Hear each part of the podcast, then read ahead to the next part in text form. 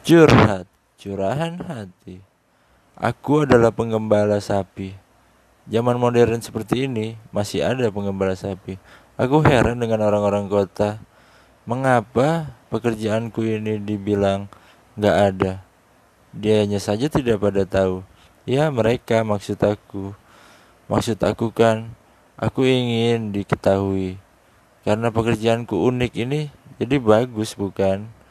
Ya begitu sih. Aku ingin sekali menikah. Tapi aku disuruh nikah sama sapi. Ada-ada saja orang-orang yang aku kenal ini.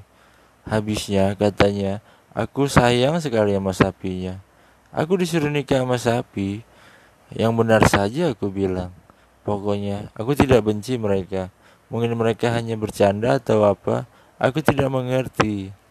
Yang aku mau Aku menikahi seorang perempuan soleha. Nyarinya di mana ya? Ya kalau dengar tanggapan tadi, kamu nikah aja sama sapi. ya enggak sih maksudnya. Kamu nikah cari anak santri.